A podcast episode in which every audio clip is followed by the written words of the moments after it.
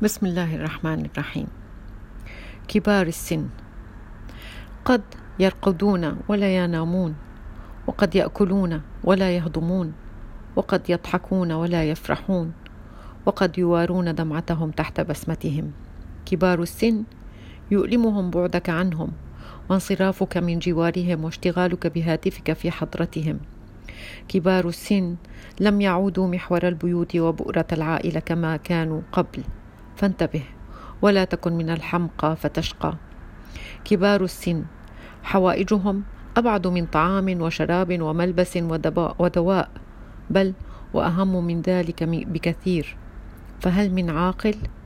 كبار السن قريبون من الله دعاؤهم أقرب للقبول. فاغتنم قبل نفاذ الرصيد. كبار السن فقدوا والديهم وفقدوا كثيرا من رفقائهم.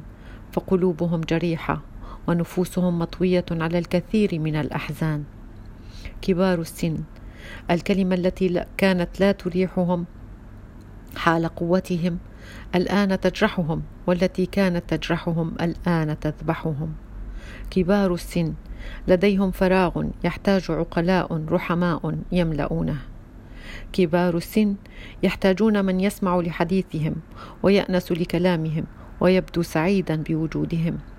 كبار السن غادر بهم القطار محطة اللذة وصاروا في صالة انتظار الرحيل ينتظرون الداعي ليبلوه. كبار السن يحتاجون إلى بسمة في وجوههم وكلمة جميلة تطرق آذانهم ويدا حانية تمتد لأفواههم وعقلا لا يضيق برؤاهم.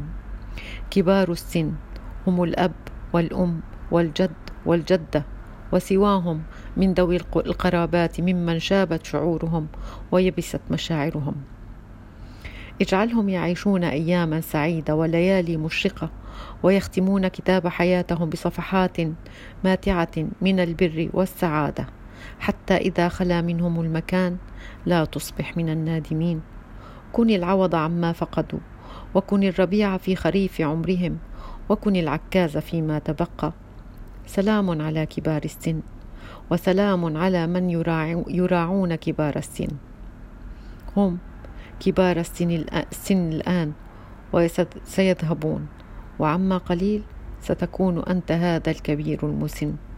فانظر ما أنت صانع وما أنت زارع.